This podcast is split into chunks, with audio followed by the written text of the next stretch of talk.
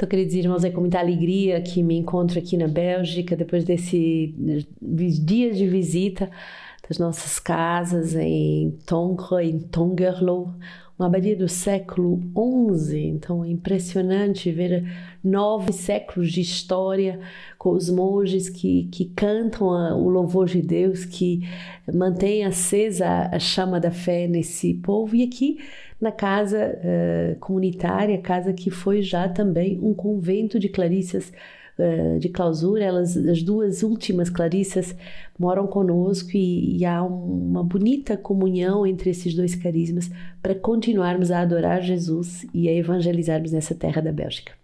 E hoje continuamos com o nosso livro de vida, o número 124, a formação durante o, o tempo do primeiro engajamento e noviciado comunitário. Um programa de formação comunitária é dado sob a responsabilidade do formador de cada uma das nossas casas, a todos os membros, discípulos e filhos, por comunitários designados para esta responsabilidade. Um programa particular existe para que os discípulos e depois os filhos devem uh, consultar esses dois programas. Cada discípulo e filho vive igualmente uma dimensão de formação pessoal no acompanhamento espiritual inerente ao caminho vocacional. Este deve ser vivido no interior da comunidade com um comunitário ancião, designado pelo formador e reconhecido pelo seu carisma de discernimento, pedagogia e compreensão no acompanhamento vocacional e no crescimento humano e espiritual. Esta dimensão de formação pessoal no acompanhamento durante os anos de noviciado comunitário é importante, pois molda em cada um a identidade e a vocação particular da nossa comunidade. E é por isso que devemos vigiar que cada discípulo e filho seja acompanhado e formado por comunitários anciãos. A partir do noviciado, cada membro recebe uma formação por semestre escolhida a partir do programa de retiros e seminários da sua casa, de acordo com o formador e segundo as possibilidades. O membro do noviciado comunitário participa dos encontros de formação comunitárias organizados pela comunidade. Estes podem ser específicos aos noviços ou, em geral, sendo dadas as formações por um membro da comunidade ou por um convidado externo. Os estagiários e os discípulos seguem uma formação particular. O programa de formação lhes é dado por membros da comunidade. O formador também pode aconselhar um ensino ou uma formação comunitária em relação à vocação específica da comunidade de Sementes do Verbo e cada formador é vigilante em dar aos estagiários o alimento que precisam para a fundação das suas vocações comunitárias durante o primeiro ano. Quando eles se tornam filhos ou filhas, é preciso ir mais longe e não contar unicamente com os ensinos novos de interesse geral dados pelo fundador ou formador geral. É preciso uma distribuição de alimento por cada nível de inserção na comunidade, de forma que as vocações sejam bem construídas passo a passo. Isso deve ser a preocupação do formador com o noviciado comunitário em cada uma das casas. Para isso, ele deve prever encontros específicos para os novos comunitários. Os novos comunitários recebem a maior parte das informações no que dizem respeito à comunidade. Isto testemunha a confiança que a comunidade faz neles, pois estamos numa fase de fundação e de responsabilização. Mas numa segunda fase é preciso vigiar que os novos possam ter um ritmo, uma formação apropriada e que não descubram tudo enquanto caminham. Os mais anciãos possam assim assumir uma maior responsabilidade nas decisões e nas informações. Então, tão bonita essa pedagogia da igreja e que a comunidade adota também da diferenciação entre um comunitário que é jovem na sua formação e uh, tem o, período do estágio, em que há um discernimento se de fato é o carisma da comunidade Sementes do Verbo ao qual ele é chamado a dar a sua vida, depois o, primeiro engajamento e depois esses três anos que se chamam noviciado comunitário até ao uh, compromisso definitivo de toda a sua vida essa uh, especificidade desse período em que ele deve ser formado por membros da comunidade, em que ele deve ser muito bem acompanhado, em que ele deve integrar os, os processos formativos estipulados, é muito necessário para bem fundar a sua vocação. E essa graça importante que o diácono nos dá hoje de perceber que devemos ter dois pesos e duas medidas. Não podemos exigir que um jovem comunitário carregue tanto quanto um ancião ou que tenha acesso a todas as informações da vida comunitária ou que tome parte em todas as decisões. Então, de bem diferenciarmos as etapas, uh, entre aquele que está nessa primeira etapa formativa e também aquele que está uh, nessa doação perpétua da sua vida. Hoje a palavra de Deus, Sabedoria 2, dizem entre si em seus falsos raciocínios: cerquemos o justo, porque nos incomodai e se opõe às nossas ações, nos censura as faltas contra a lei, nos acusa de faltas contra a nossa educação.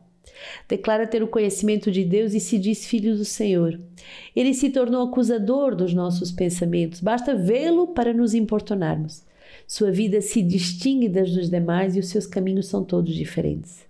Eles nos têm em conta de bastardos, de nossas vias se afasta como se contaminassem. Proclama feliz o destino dos justos e se gloria de ter Deus por Pai.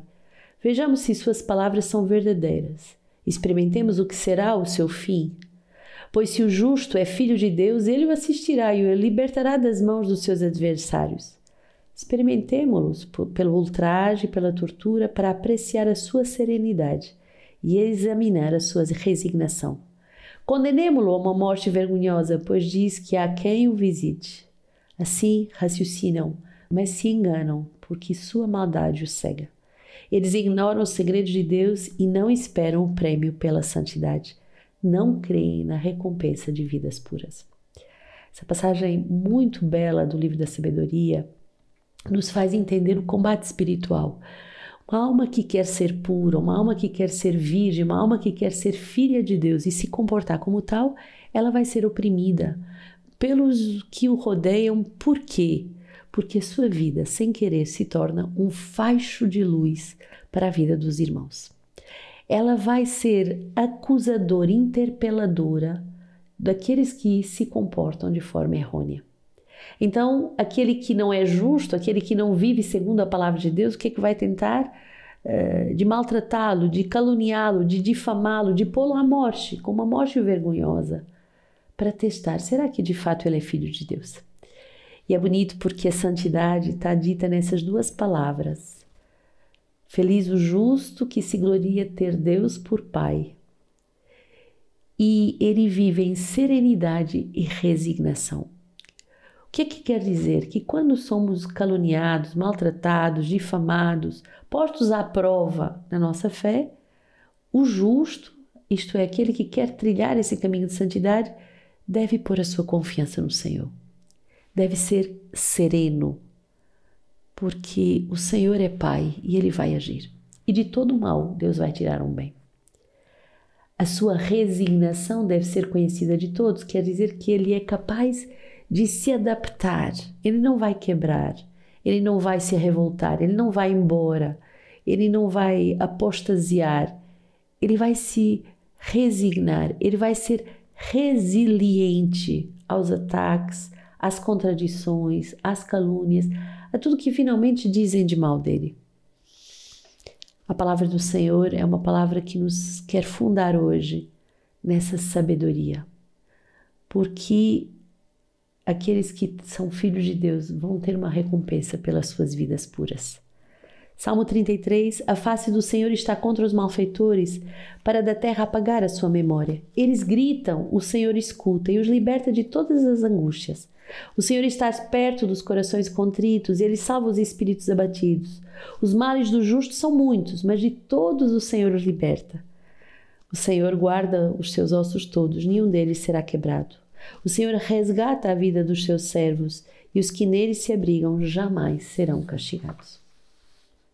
Bonita essa confiança que nós podemos ter na palavra do Senhor. O Senhor vai nos libertar, o Senhor vai cuidar de nós, das angústias, dos espíritos abatidos, dos males que os justos sofrem, das opressões, dos combates. O Senhor é um Pai e de todos esses males Ele nos liberta. Nessa sexta-feira possamos verdadeiramente nos unir ao coração de Jesus e nos a, apoiar nesse amor de, de Pai que nos protege, que nos liberta e que nos prova que vale a pena ser filhos de Deus. João 7 é o evangelho de hoje. Depois disso, Jesus percorria a Galileia, não podendo circular pela Judeia, porque os judeus o queriam matar. Aproximava-se a festa judaica das tendas, mas quando os seus irmãos subiram para a festa, também ele subiu, não publicamente, mas às ocultas. Alguns de Jerusalém diziam: Não é esse que querem procuram matar? É esse que fala publicamente e nada lhe dizem. Porventura, as autoridades reconheceram ser ele o Cristo? Mas nós sabemos de que esse, onde esse é, ao passo que ninguém saberá de onde será o Cristo quando ele vier. Então, em voz alta, Jesus ensinava no templo, dizendo: Vós me conheceis e sabeis de onde eu sou, e no entanto, não vim por minha própria vontade, mas é verdadeiro aquele que me enviou e que não conheceis. Eu, porém, o conheço, porque dele procedo, e foi ele quem me enviou. Procuravam então prendê-lo, mas ninguém lhe pôs a mão, porque não chegara a sua hora. É tão bonito esta passagem de São João que nos mostra Jesus que avança na sua missão. Apesar das contradições, apesar das calúnias, apesar das, das pessoas que o querem matar, e eu creio que esse detalhe é muito importante: o demônio quer matar a tua vocação, o demônio quer te matar, o demônio quer matar as obras de Deus. O demônio quer matar tudo que é profético e que evangeliza. É muito comum quando a comunidade funda casas, quando a comunidade uh, abre novas frentes de evangelização, novas áreas de missão, ser atacada. Isso é, faz parte do caminho. Se você estiver acomodado, se você estiver tranquilo, você não será muito atacado mas tudo que é profético, tudo que faz Jesus avançar nos corações e nas cidades, e na igreja, e nas, na evangelização, tudo isso vai ter oposições. Aceitemos o caminho da cruz, aceitemos esse tempo de quaresma, aceitemos também uh, as calúnias, aceitemos aquilo que não vem de Deus, mas sabendo que o Senhor nos dá uma grande liberdade interior. Ninguém lhe pôs a mão. Quer dizer que a obra de Deus ela continua a se fazer. O verbo é livre de ser anunciado.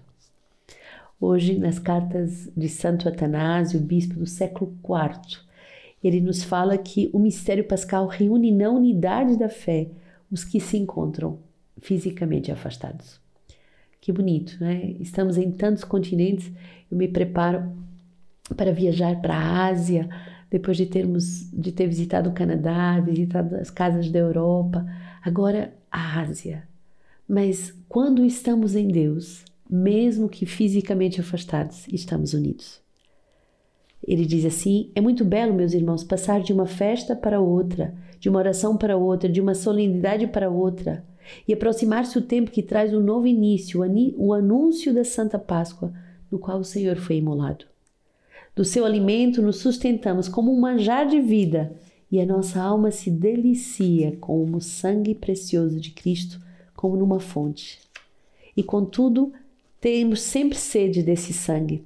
Desejamos ardentemente esse sangue. Mas o nosso Senhor está perto daqueles que têm sede e, na sua bondade, convida todos os corações sedentos para o grande dia da festa, dizendo: Se alguém tem sede, venha a mim e beba. Por isso, sempre que nos aproximamos dele para beber, ele nos mata a sede. E sempre que pedimos, podemos nos aproximar dele. A graça própria desta celebração festiva não se limita apenas a um determinado momento. Nem seus raios fulgurantes conhecem o caso, mas estão sempre prontos para iluminar as almas daqueles que o desejam.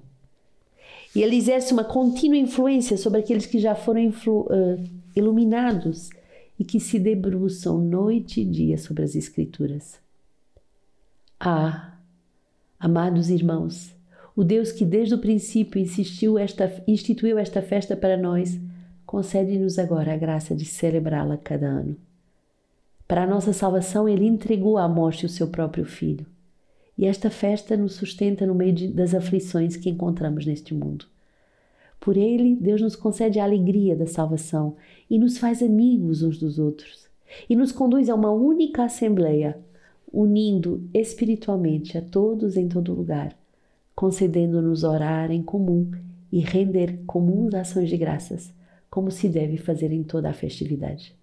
É este o milagre da sua bondade. Congrega nestas festas os que estão longe e reúne na unidade da fé os que porventura se encontram fisicamente afastados.